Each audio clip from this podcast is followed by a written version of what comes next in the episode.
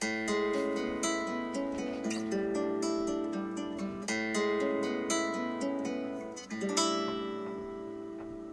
んにちは。今日もキツネラジオにチャンネルを合わせていただいてありがとうございます。中尾美佐子と渋沢十一です。今日もよろしくお願いします。どうぞよろしくお願いします。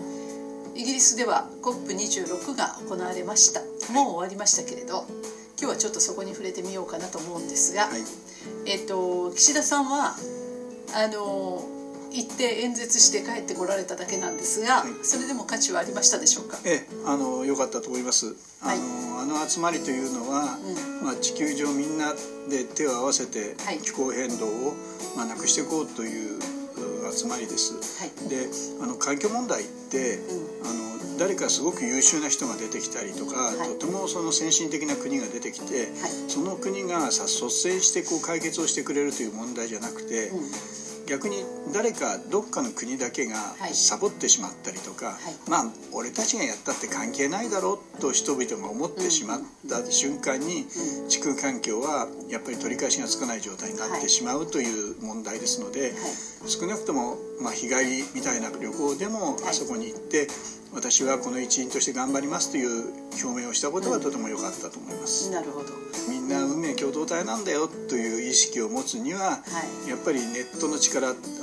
それこそ目と耳から入ってくるだけの情報っていうのは限りがあるのかもしれません、そうですね、はい。今回もグレタさんがお見えになってましたね。もうなんかすっかりスターになっちゃったですね。はい。だから本当は彼女が言ってることは自分がスターなんじゃなくて、みんなでやんないとダメよということを言いに行ってるんだけど、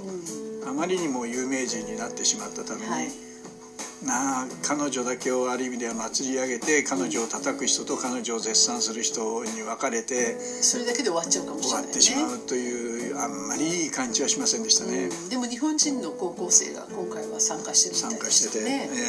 えだから影響力はあるんだなと思って見てました。そうですね、あの高校生がとにかく自分たちの問題なんだと言って、そうですよね。言ってくれる。ままさにもうその通りなんですその通りなんですよ、ええ。はいそれはとてもありがたいことでした。そうですね。あの日本に置き換えると日本はまだ全国森林が70%あるっていうのはまあ今も変わらないんですよね、今も変わらないです。変わらないですよね、はい。でやっぱり森の文化っていうのが今も続いてると私は思っていてでそういうその国だからこそやっぱりそこをもう一回見つめ直してそういうそういうことのない国っていうのがあるんだということを知るのがとっても難しいのかなという気がしたんですけど。そうですね、あのまあありがたいことなんですよ、はい。はい。であのついこの間30年前のまた30年前ぐらいっていうのは、はあのまだまだ日本の国のエネルギーの非常に多くの部分がその森に依存してた。そうですよ。その森をし利用してエネルギーをが、まあ、一番持続的にエネルギーを得られたんです、はい。あの石炭も確かに日本の国にはあったんですけど、はい。石炭は掘り尽くしてしまえば終わりなんですが、あの森っていうのはまた翌年成長してくれるのでその成長分だけを切っていれば、はい。永久にエネルギーを使える。当たり前にそうしてたんですよね。そう。だからこの50年が一気に進んだんですよね。進みました。で一気にみんながあの石油を使いすぎたんですよね。はいまあ、石油だけじゃなくて、はい。食べ物もみんな海外から買うようになりましたから。あそうですね。はい。つながりすぎちゃったんですよね。ええあのー 先ほどのコープの話ではないですけど、そのことが要するに気候変動を招いたということも言えるんです、はい。これはあの日本だけがつながりすぎたわけじゃなくて、うん。世界中の人と人国と国がつながりすぎて、そしてより早くより効率的に自分に一番得なものを得るという、うん。まあ、まさにそのインターネットなんてその仕組みなんですけど、そういうことをいい、まあ、それを競い合うみたいなことが国の発展だと思うようになった。そうですよだからこねれ気候の問題じゃなくて人の問題ですよね。人の問題で私たちはの経済の問題でうん。私たちの暮らしの問題なんですそうですね。ええいでしかもこんなちっちゃい国で世界この地球から見たら日本ってめちゃくちゃちっちゃいのにこの日本の排出量が世界で第5位っていうじゃないですか。そうですね。でええだからとってもそのエネルギーを使いすぎてる国だということですよね。そうですね。だってコンビニは24時間電気がついてますし、欲しいものがあったらすぐ手に入るし、はい、それからフードロスを見てもですねレストランやなんかでみんな残したものはフードロスとして、捨てられる賞味期限の切れたものはフードロスとして捨てられる、はい、でそれを普通と思っ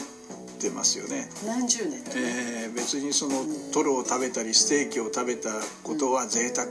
だけど、うん、コンビニ行くことは贅沢だなと思ってる人はどこにもいないですから、ね、その暮らしが結局、今の地球の悲惨な状態を招いているということも言えるんだと思います。そうですよねでなんかこう昨日もねニュースをたまたま見てましたらばその年金をもらって暮らしてる人たちがその年金1万円しかもらってないとか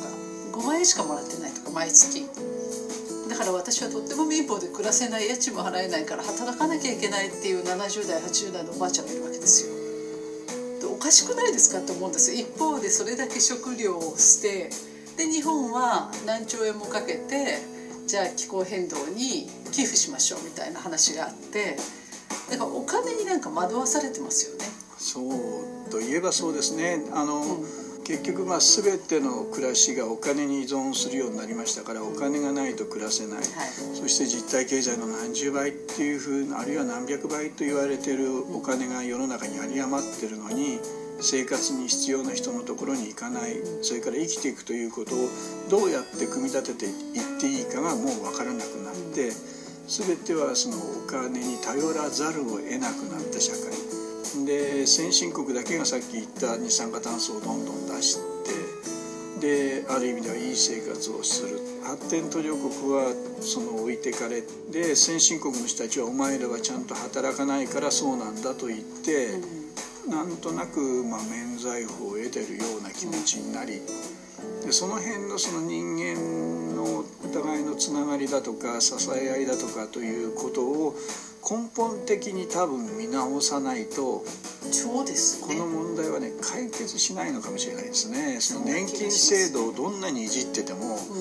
なんか解決をしないような感じをしますね。そうですね。私事で恐縮ですけどあの仕事を辞めて NPO を始めてでやってからそのあんなに稼いでた人が食べていけるわけがないと言われてきたんですけど食べられてるんですよね。不思議ですね。不思議ですよね。であの、貯金がその山ほどあるかというと貯金は全部 NPO につぎ込んだんでないですよね。やっぱり人が助けてくれてるとしか私は思いようがないんですけれど、まあ、中尾さんみたいに口がうまいからその関係が 作れるのよねと思われる方もいるかもしれないんですけど、はいあの人間関係というほどそのなんてかなその大行なものではなくてね、はい、多分かつての日本人って、うん、あの自分って意識が今よりはるかに少ないんですよ。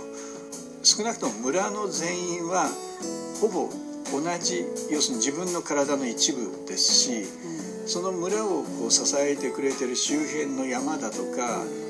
野の生えてる生き物あるいはそこにいる水も石も多分自分の体と大して変わってないという意識を持ってたんだと思うんです、だからもう人と人はつながるものっていうかもう一心同体のものっていう感覚。私がこう言ってるところのほとんどの地域はそういう感覚